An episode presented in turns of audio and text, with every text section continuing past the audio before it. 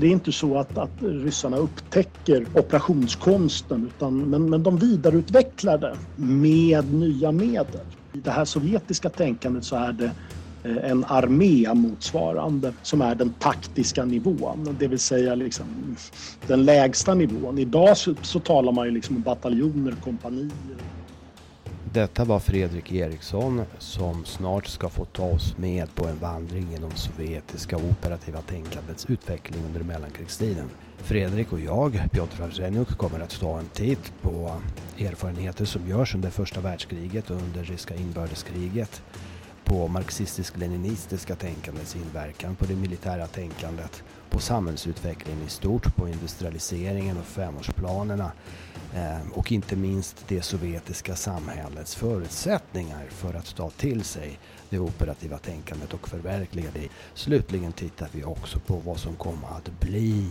elddopet eller generalrepetitionen för denna typ av tänkande 1939 till 1940.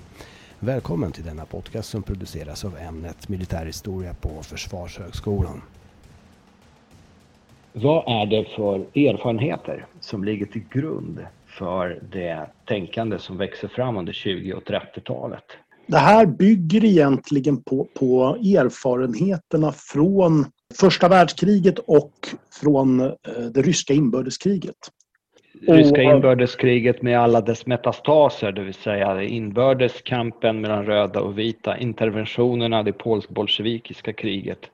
Det är en hel mängd konflikter. Absolut, och det är precis det här som är, är den, stora, eh, den stora grejen egentligen i, det, i, det, i den sovjetiska erfarenheten. Att man kan se hela perioden egentligen från 1914 fram till ja, 1922-23 sådär som, som ett kontinuum liksom, som hänger ihop. Och det, det här är en, egentligen en, eh, en samhällskollaps Eh, för, för det sovjetiska. Men om man, om man talar i rent militära termer så, så du var inne på det här att det, det de behöver lösa och, och, och så vidare det är ju det här med bekämpa liksom olika vita generaler i olika delar av Ryssland. Vi har den polsk-bolsjevikiska kriget som är den stora eh, konflikten i, i något avseende och vi har lite olika interventioner. Eh, ren, rent militärt så är ju problemet, och det här är ju det problem som alla militära tänkare har egentligen under den här tiden. Det är att man har erfarenheterna från första världskriget med liksom kulsprutor och defensivens makt och så vidare.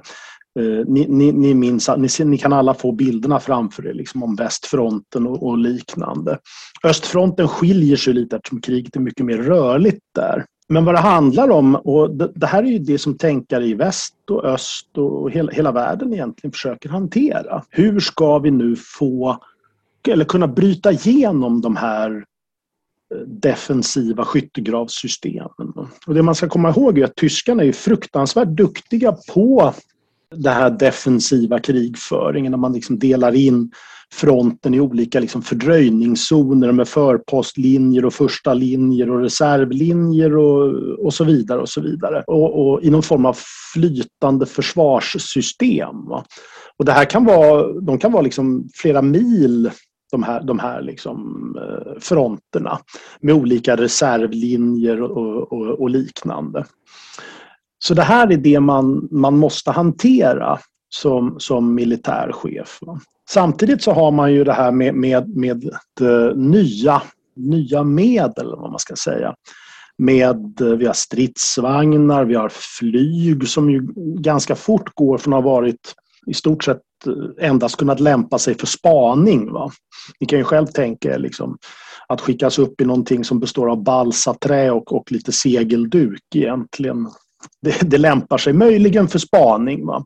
Men när vi börjar komma fram under 1916, 1917 och 1918 så har man tunga bombflygplan, man har eh, jaktflygplan, alltså flygplan för olika typer och det genomförs eh, eh, offensiver i luften eh, som man samordnar sen med, med, med, stridsvagnar på marken och liknande. Alltså det, här, det brukar kallas för kombinerade vapen egentligen. Så det är det här alla egentligen försöker hantera. Vi, vi har ju i någon annan podd talat just om sådana här pansarprofeter av olika slag med eh, Charles de Gaulle och, och, Fuller och Little Heart och liknande. Goderian inte minst. Va? Eh, så att när vi börjar komma in under 1920-talet så, så hamnar man ju i det sovjetiska just i någon form av analys av slutsatserna från första världskriget, inbördeskriget och följdkrigen egentligen. Och i det här så har man ju också liksom den nya typen av, av eh, samhälle.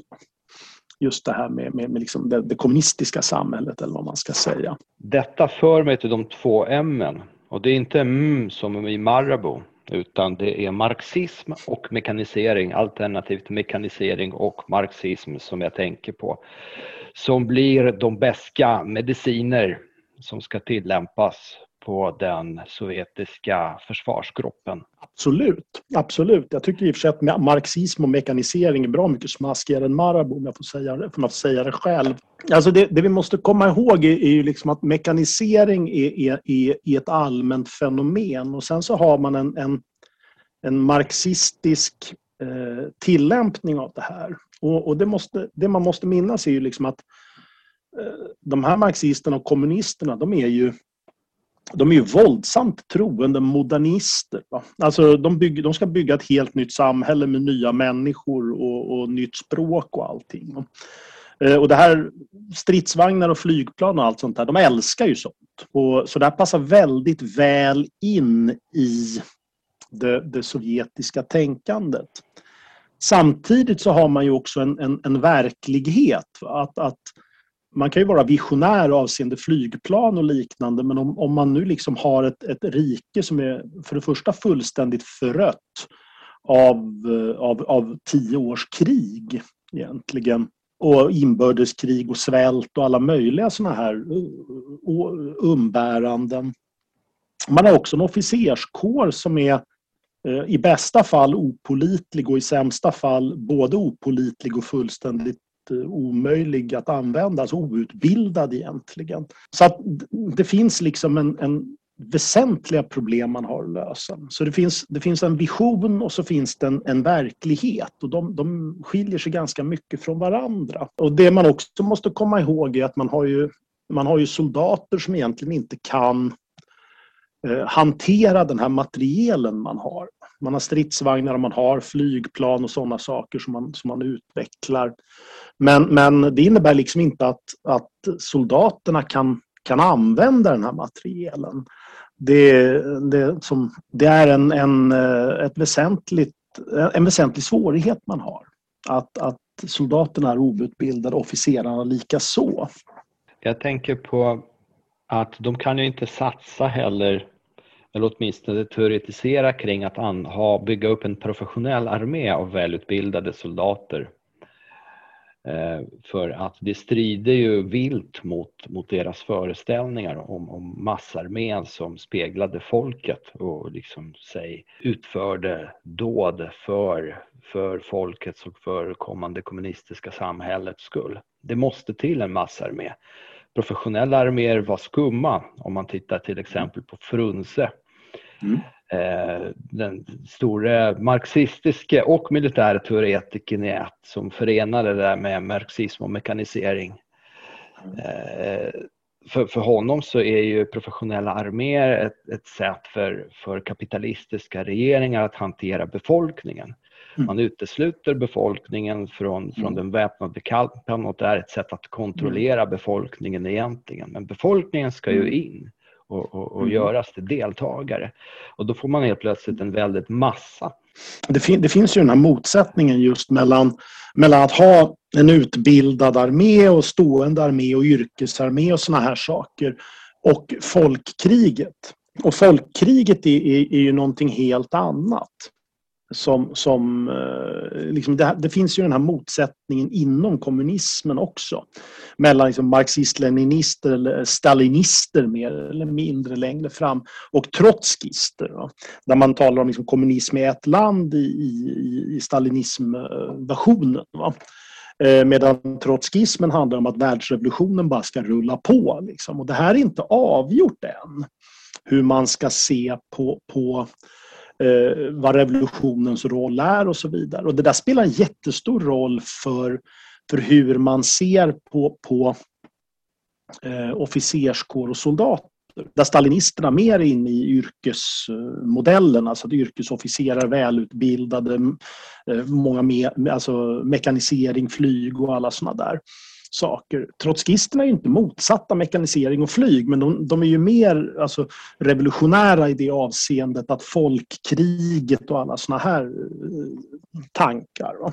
Men det man måste komma ihåg är ju att de här, alltså alldeles oavsett vilken, eh, vilken eh, falang de tillhör så, så är de här tänkarna, Frunze är ju en av dem, men de är ju eh, troende marxister. Och är man troende marxist så har man ju liksom med sig det här om historiens eh, nästan förutsägbarhet va, med ett antal olika revolutioner som bygger på, på, på ägandet egentligen av, av produktionsmedlen och produktionsmedlen handlar om teknik egentligen. Och handlar det om teknik så, så kan man då liksom börja prata om att det är tekniken som definierar produktionsmedlen. Och sen kan man överföra det här till en, till en, eh, en militär verklighet där man också då talar om liksom revolutioner. Va? Då kan man tala om militärtekniska revolutioner som, som, som ryssarna gärna gör. Va? Att krutet är en och mekaniseringen är en och flyget är liksom samma som mekanisering och så vidare. Och med det här så, så, så kommer liksom också att om det nu finns eh, nya tekniska medel i krigföringen så kommer det också eh, nya former det, det, i krigföringen. Det som, det som de här talar om är, är liksom nya stridsformer. Vi måste tänka på ett helt nytt sätt för att liksom hantera den här, den här nya eh, verkligheten med stridsvagnar och flygplan och liknande. Så det, det, det, är det här som, som och, ligger i det. Och det här är i sin tur kopplat till samhällsomdaning. Det sitter, det sitter ihop. Det, det, det är ett helt nytt sätt att tänka egentligen. Eller de, de hävdar att det är ett helt nytt sätt att tänka. Eh, och lägger vi sen till då att det här handlar om, om att, att eh, lösa det här problemet med, med eh, genombrott Därför att eh, ta första världskrigserfarenheten och så kombinerar du det med mekanisering och, och marxism och då hamnar man någonstans i, i liksom, eh, det här med, med eh, genombrottet och strid på djupet egentligen. Ja, det är precis som du sa. Och att eh, det sovjetiska samhället kanske inte är mest lämpade för, för att omhänderta de här visionerna. Eh, dessa visioner skulle egentligen bäst realiseras i USA av alla länder i världen vid den här tiden. USA som har flest mekaniska fordon i relation till befolkningen och flest personer också som kan framföra dessa fordon. Men de är vid denna tid helt ointresserade av att utveckla detta. Vilket för mig till en annan tanke att eh, jaha, om du nu ska genomföra en, en, en, en grundlig omvandling av, av krigsmakten och samhället i valfri ordning, helst parallellt. Allt skulle ju göras samtidigt. Det var ju väldigt stora penseldrag om man säger så. Eh, det, det, det kräver ju en, en samhällsomdaning som heter duga. Hur bygger man upp en form av kapacitet för att genomföra de här visionerna? Ja, alltså både ja och nej skulle, skulle jag nog säga. Och alltså, varför, varför då? Eh, ja, återigen så är det ju så här att du har ju då det som är visionen och visionärerna. Eh, som tänker omkring de här sakerna och, och utvecklar system och, och, och, liknande. Jag återkommer till det snart. Men samtidigt så har du då verkligheten. Alltså det förödda landet där människor alltså lever i armod egentligen. Och det där blir, blir eh, någon, någonting som är väldigt svårt att hantera. Så att det man kan ta med sig är ju att när vi nu talar om de här typerna av, av liksom genombrott och sådana saker som jag snart kommer till så kanske det är så att man har inte de medlen man behöver. vissa av de här genombrottsarméerna som, som vissa av de här tänkarna eh, beskriver innefattar liksom nästan 1500 stridsvagnar och såna här saker. Va? Eh, och det är inte säkert att man har så pass många stridsvagnar av de typer man behöver och liknande. Mm. Vilket ju egentligen också innebär att det här är, det här, de här människorna som tänker om det är, är ju är ju fantastiskt visionära. Men sen har man verkligheten då med, med liksom, ja, soldater som aldrig har sett en buss och såna här saker. Min, min poäng är ju att man, man tar ju tag i samhället. Man tar samhället i kragen, lyfter upp samhället och örfilar upp det ordentligt. Det, det är det som händer under 20-talet och 30-talet ska vi inte tala om. Det, det skulle egentligen ja vi kunna göra en separat podcast om. Men eh, mm. du har ju det här relativa lullet med nya ekonomiska politiken i början av 20-talet. Mm. Mm. Eh, ja. Där, där, man öppnar upp ekonomin ganska mycket också för smärre privata initiativ just för att få, få rull på, på den förödda ekonomin och på, på landet. Och sen börjar mm. man strama åt det här efter, efter Lenins mm. död. Mm. Och mm. så landar vi i, i den första femårsplanen. Det är ju det som blir lösningen mm. på, på, på det eftersatta. Ja. blivna landet. Va? Absolut. Det är ju det jag, fikar, ja. det är det jag fikar efter. Det är ju liksom första, första femårsplanen, andra femårsplanen, genomförandet av dessa planer, bristerna ja. i genomförandet, folkfiender mm. som eh, verkligt mm. eller eller förment utsätter sig det här, allt det här som sätter sovjetiska mm. samhället i gungning men som också gör att de i början av 30-talet är förmögna att producera eh, ganska Absolut. imponerande mängder materiel. Det, det, är egentligen då de eh, oh ja. Oh ja. sett blir en eh, eh, svår nöt för Polen som polska bedömarna ser, ser det.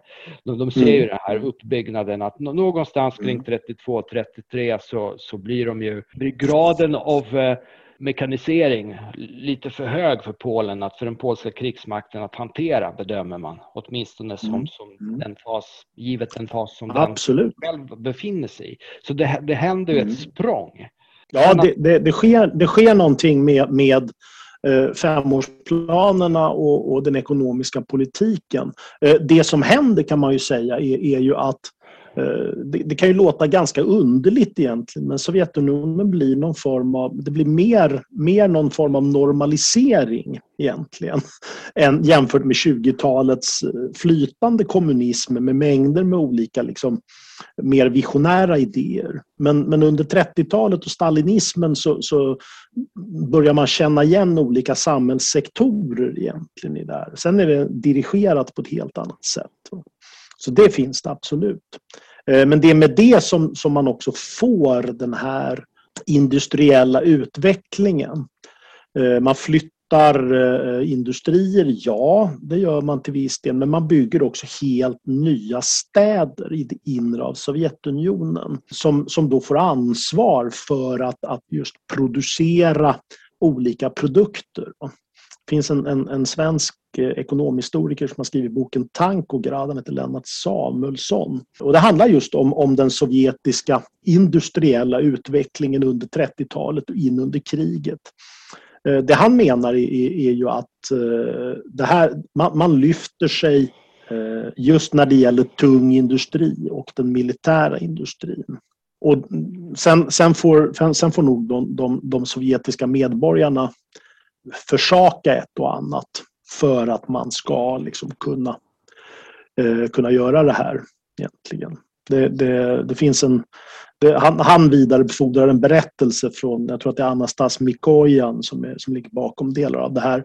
Men Mikojan menar då också att nej, men de sovjetiska medborgarna ska kunna köpa, köpa två saker när det gäller liksom, eh, nöjen och liknande. Man ska kunna köpa varmkorv, man ska kunna köpa glass. Alla andra, liksom, all, all annan produktionskapacitet går åt till, till, till stridsvagnar och flygplan egentligen.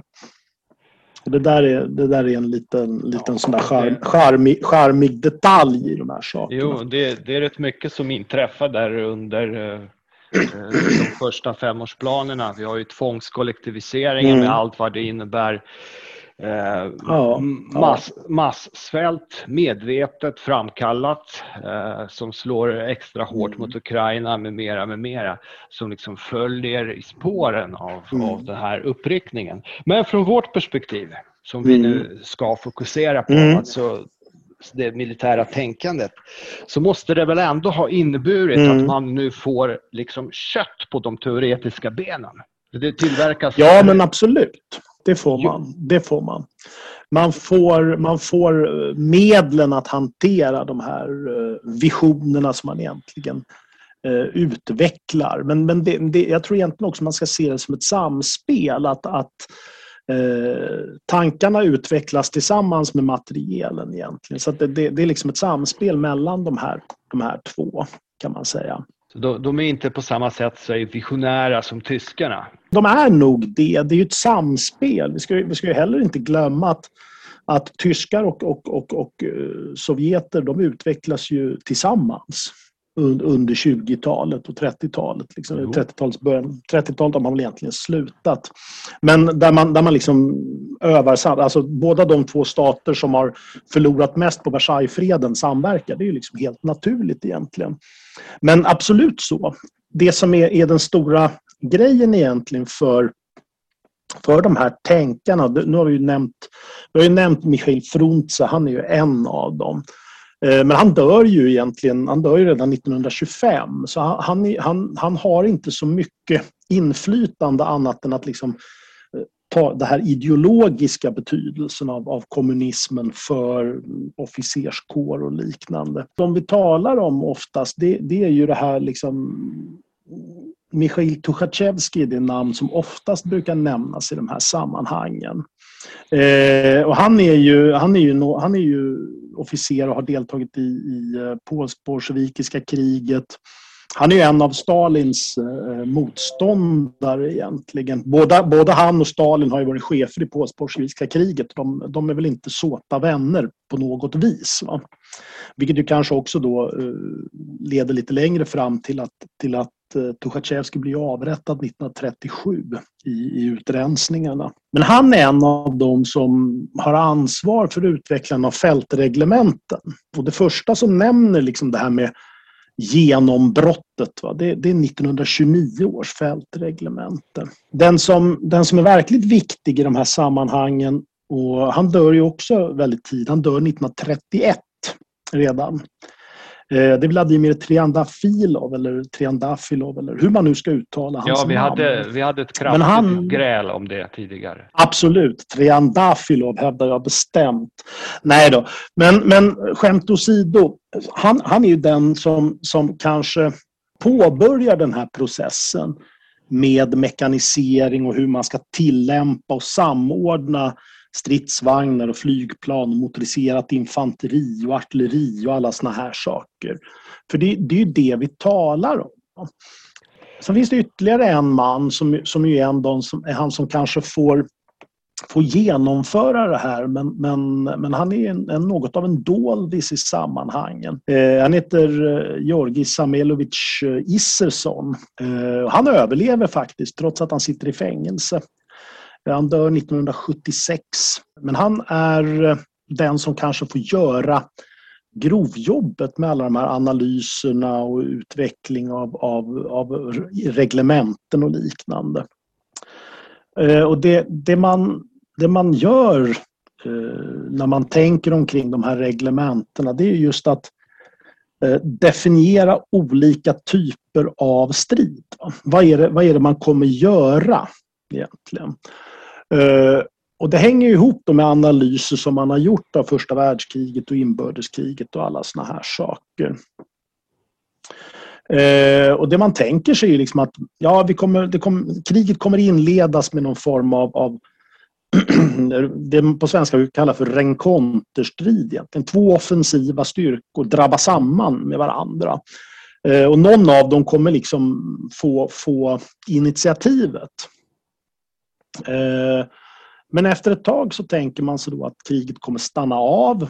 Alltså offensiven kulminerar eller något liknande. Och, eh, och det övergår i någon form av defensiv fas. Och det är den här defensiva fasen som man ett vill undvika eh, genom då en offensiv eller genombrottet. Så i, i det här sovjetiska tänkandet så finns det egentligen tre, tre sorters strid.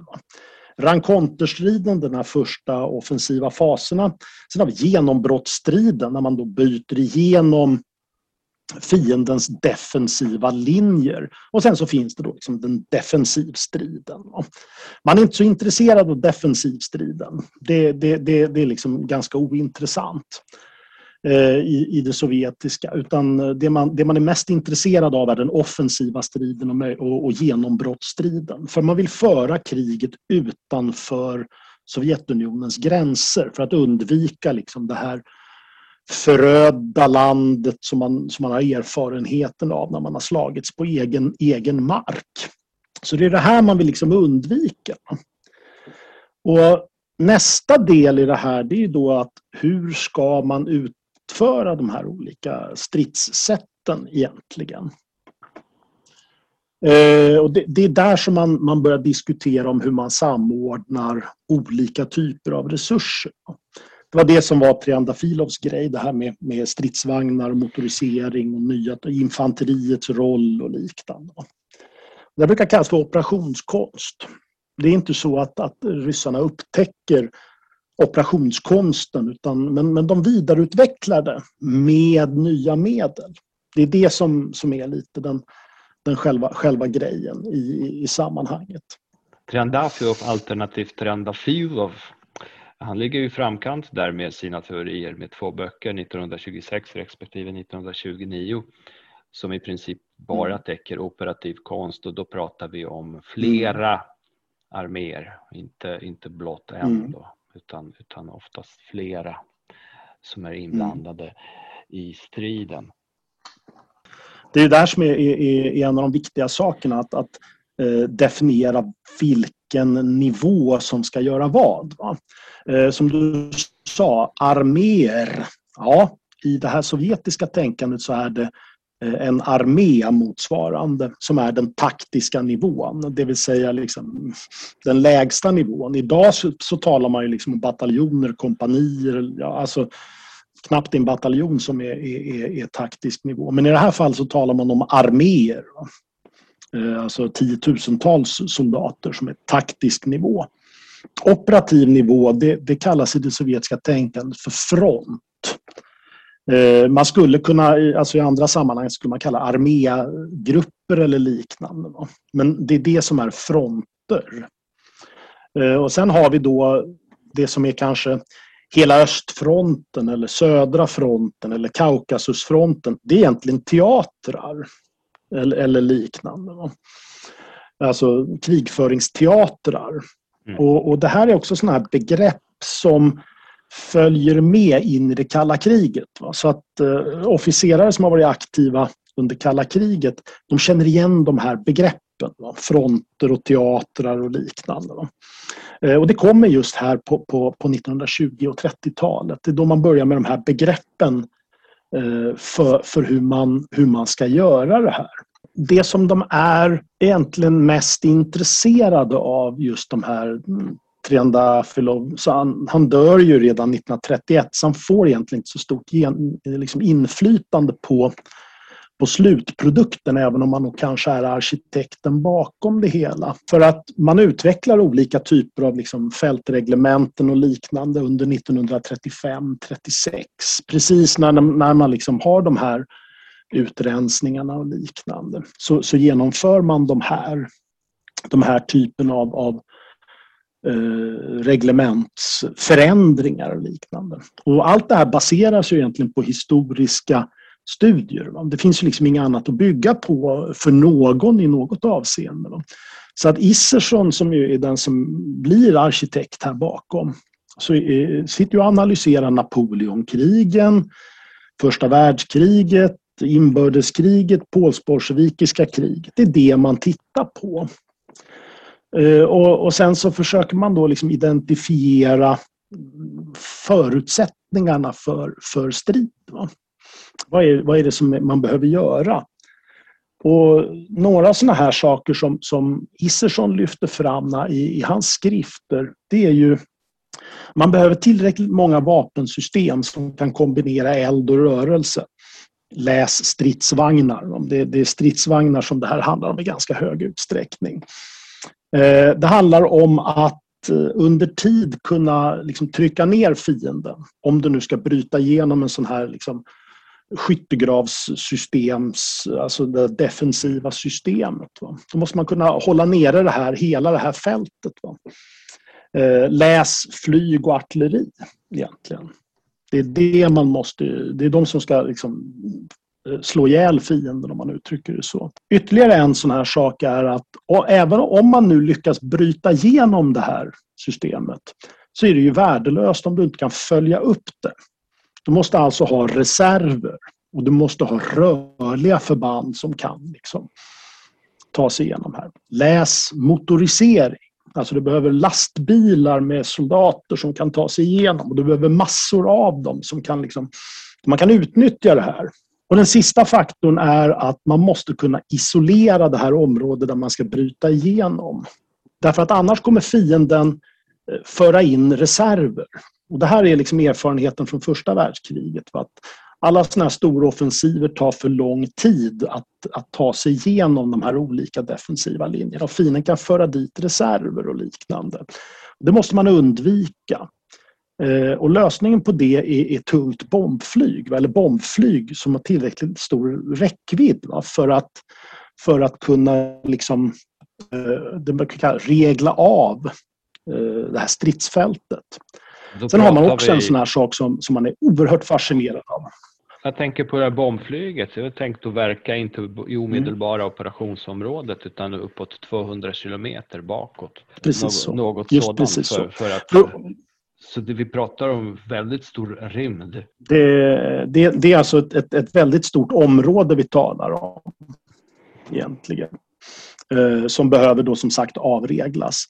Det finns ju en annan sak som man också talar om i de här sammanhangen och det ligger ganska väl i, linje med de här visionära idén. Det är luftlandsättning, alltså fallskärmsförband och liknande som man kan släppa ner bakom fiendens linjer. Va? Det är också någonting som man är väldigt förtjust i och, och Sovjetunionen är ju de, är de första som har eh, fallskärms förband på det sättet. De är inte så stora och, och, och liknande. Det, det, är nog mer egentligen en testbänk så att säga.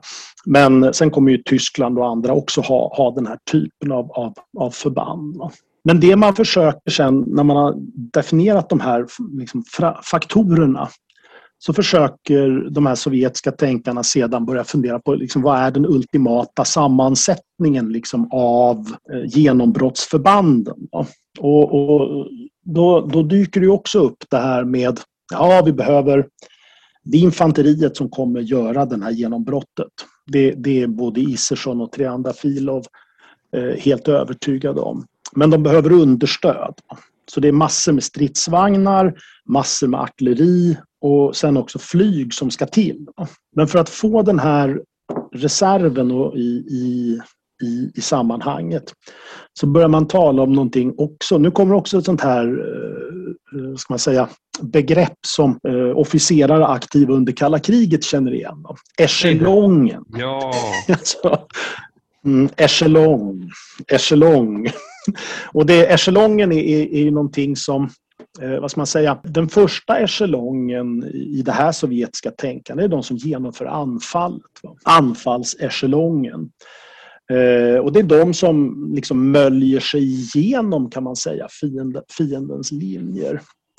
De som ska utnyttja det här, alltså reserven som ligger bakom, det, det, de kallar man för genombrottsechelongen. Och det här är det, liksom det operativa Eh, elementet. Det är liksom echelong 2.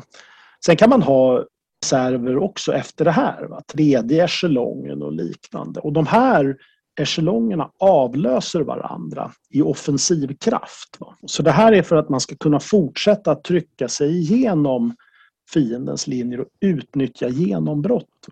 Och det här är precis det som västmakternas och även svenska officerare liksom funderade på hur man skulle möta. Att först så kommer ju en echelong och sen så efter det så följer ju en ny och så en ny och en ny. Det, så att det finns det finns flera olika sådana saker.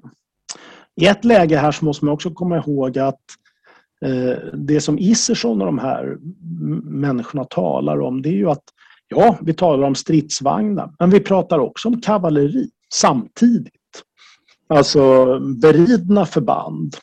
Det, det, de finns också med i den här typen av av genombrott på djupet. Just där man kan röra sig i väglöst land och såna här saker. Så att kavalleriet är inte borta heller trots att vi talar nu om mekanisering och flyg och fallskärmsförband och alla möjliga såna här saker. Det som, det som eh, Isersson och, och Eh, de andra fundera kring det är ju det här att, liksom, som jag sa, den här eh, stora, alltså vad är den optimala sammansättningen? Och de landar ju någonstans då i att det är ju en, den så kallade genombrottsarmén eller chockarmé som den också ibland kallas. Och den består väl sådär av ett antal kårer men eh, någonstans så totalt kanske 350 000 man 1500 artilleripjäser, 1500 stridsvagnar, 1000 flygplan någonstans sådär. Eh, Indelade då i eh, någonstans mellan 15 och 20 divisioner av lite olika karaktär. Med vanligt, vanligt infanteri och stridsvagnar och motoriserat och så vidare. Så det, det, det, det är väldigt, väldigt stora förband vi talar om när man, när man pratar om de här. Det här görs då på, inom en front och inom, på, vid den här fronten så kanske det finns en genombrottsarmé och så kanske det finns fem, sex andra arméer också i de här. Men de, de har inte den här eh, alltså så här pass mycket stridsvagnar och så här pass mycket artilleri utan de har, de, är, de har en annan typ av sammansättning. Så det här är liksom centralisering av resurser kan man säga. För det, det, det är en viktig del. Om vi ser till den här perioden som vi diskuterar som är det ju sovjetiskt militärt tänkande, fokus på mm. landkrigföring. Det är perioden egentligen som omfattar eh, säg 1939 och vinterkriget. Tillämpas det här tillnärmelsevis någon gång? Absolut. Eh, man, man testar ju och man utvecklar ju hela tiden de här eh, modell, alltså den här typen av genombrottstänkande och anfall, alltså hur ska förbanden organiseras och, och, och, liknande. Eh, det första man kan säga är ju att målsättningen med en sån här operation är ju direkt att fienden ska liksom desorganiseras. Fienden ska hamna i chock. Va? Eh, och paralys som man talar om. Va? Det fungerar då och då. gör det det en av de gångerna där det här faktiskt testas, eller ja, testas det, man använder den här typen av förband och samordnar resurser på det här sättet. Det är augusti 1939 eh, vid Chalkingol i, eh, bortåt Manchuriet till när eh, general Sjukov förintar mer eller mindre den sjätte japanska armén just genom att tillämpa och samordna eh, resurser med flyg och stridsvagnar och alla såna här saker. Och lyckas ju uppnå den här formen av, av liksom paralys. Va? Det som är, är, är grejen just i det här området, Manchuriet, det är ju det att här finns kanske inte så många eh, naturliga hinder eh, för Eh, Eh, för en fiende att liksom utnyttja för att basera, liksom förstärka sitt försvar och liknande. Alltså geografin och liknande. Så den lämpar sig ganska väl för den här typen av, av, av eh, tänkande. Och den absolut största operationen av det här slaget den sker ju egentligen eh, 1945. Nu går vi ju händelserna i förväg kanske. Men, men 1945 Eh, det massiva sovjetiska anfallet in i Kina mot, mot japanerna i Manchuriet och liknande. Det är en gigantisk operation av det här slaget. Va? Men då har man ju å andra sidan eh, övat bort alla såna här barnsjukdomar som har funnits. Det har man ju gjort eh, mot, mot Tyskland egentligen tidigare. Men, men det första, alltså när man verkligen prövar att göra det här så är det ju också i finska vinterkriget. Eh, med ganska välkänt resultat. Därför att det, man, det som eh, de det, vill göra, va? det, och det är liksom vår... nå den här chocken. Som de inte åstadkommer. Jag, jag, skulle bara säga att det är ju vår Georg Isersson som står för den operativa planen. Ja, det är absolut. Alltså, det, är han, det är han som är chef igenom, Bryta igenom Mannerheim-linjen. Absolut så. Eh, så det är Isersson, är, han, han är ju den som gör planen, inte han som leder striden. Han kommer sen att, att flyttas in och ingå i staberna här i, i, i, i Finland. Det, det, man, det man kan säga om Isersson är ju det att när man läser om honom så är det uppenbart att den här mannen hamnar i konflikt med i stort sett alla han träffar på. Så att han är nog inte en av de mest eh, smidiga killarna att ha att göra med. Utan han är, han är nog ganska så, ganska så fyrkantig får jag en känsla av. Eh, och han hamnar ju i fängelse sen men, men överlever eh, kriget och, och även lever ju vidare under 50 och 60-talet i någon form av, av splendid isolation eller vad man ska uttrycka det som. Han är, han men, helt, men det man kan... Han är helt medveten bortglömd, medvetet bortglömd under den här perioden. Efter frisläppandet. Ja, han är absolut så. 55. Ja, han, ja jag tror att det är något sånt. Ja. Men han lever ju, lever ju som sagt ett eget litet liv där. Men, men under, under vinterkriget så, så har han ju liksom den, den centrala rollen här. Att man, ska, man, försöker ju, man försöker ju genomföra det här med att liksom, okej, okay, vi börjar med flygförberedelser och försöker erövra luftherravälde och det gör man ju. Det är inte så att det finska flygvapnet liksom lyckas, lyckas hålla, hålla det röda flygvapnet stången, det gör man inte. Och man använder bombflyg för att förbekämpa och, och, man försöker isolera slagfält och liknande. Och det lyckas man inte heller riktigt med. Det, det är ju så att bombflyget, eh, och det märker man ju ganska snart under andra världskriget, att, att de här bombflygsteoretikerna tror ju att, att det behövs bara några tusen ton bomber så kommer allting att lösa sig och det kommer att bli världsfred och liknande. Eh, problemet är ju att eh, det är inte alls så. Utan det krävs oerhört mycket mer. Och det handlar ju om att de, är, de kan inte träffa det Nej. de tror att de kommer att träffa. Utan ja, de bombar träd och buskar och vatten och allt möjligt annat. Va? Men inte järnvägslinjen. Eh, och så vidare. Så att bombflyget fungerar inte riktigt som man har tänkt sig. Och det märker ju också västmakterna senare. Det här taktiska genombrottet man vill nå där man liksom ska tugga sig igenom eh, Mannerheimlinje och liknande. Va? Det går inte heller i det finska, eh, finska vinterkriget eftersom att vägarna som leder fram till Eh, liksom fronten och liknande är så pass få. Så att den finska krigsmakten vet ju mycket väl var någonstans eh, de sovjetiska förbanden kommer att komma. Så att det, det är väldigt förutsägbart utifrån eh, finsk synvinkel. Vi vet precis var, var fienden kommer att anfalla.